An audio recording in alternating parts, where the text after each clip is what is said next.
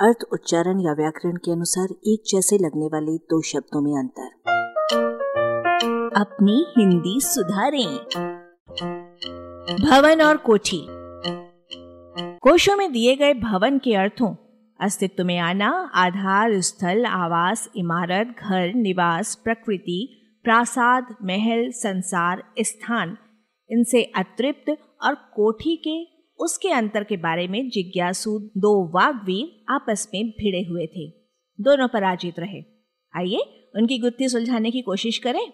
महल राजे महाराजों के होते थे और किले बादशाहों शहजादों के। राष्ट्रपति भवन और राजभवन आदि आधुनिक महल और किले ही तो हैं। भवन में भव्यता अनिवार्य है। दोनों शब्द भू धातु से बने हैं। उसमें आधुनिकता के साथ विशालता और बहुत सीमा तक प्रासाद सामूहिकता का तत्व अपेक्षित है।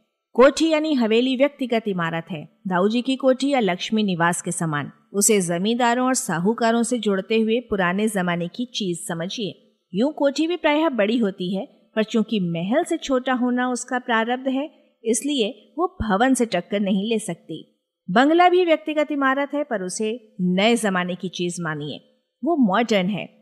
भवन ऊँचे ऊँचे हो सकते हैं, पर बंगले शायद नहीं।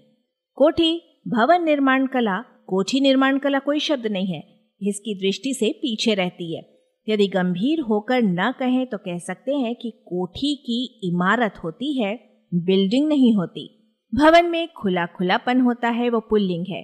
कोठी में बंद बंदपन होता है, वो स्त्रीलिंग है। भवन प्रायः सार्वजनिक होने के कारण बहिर्मुखी होता है।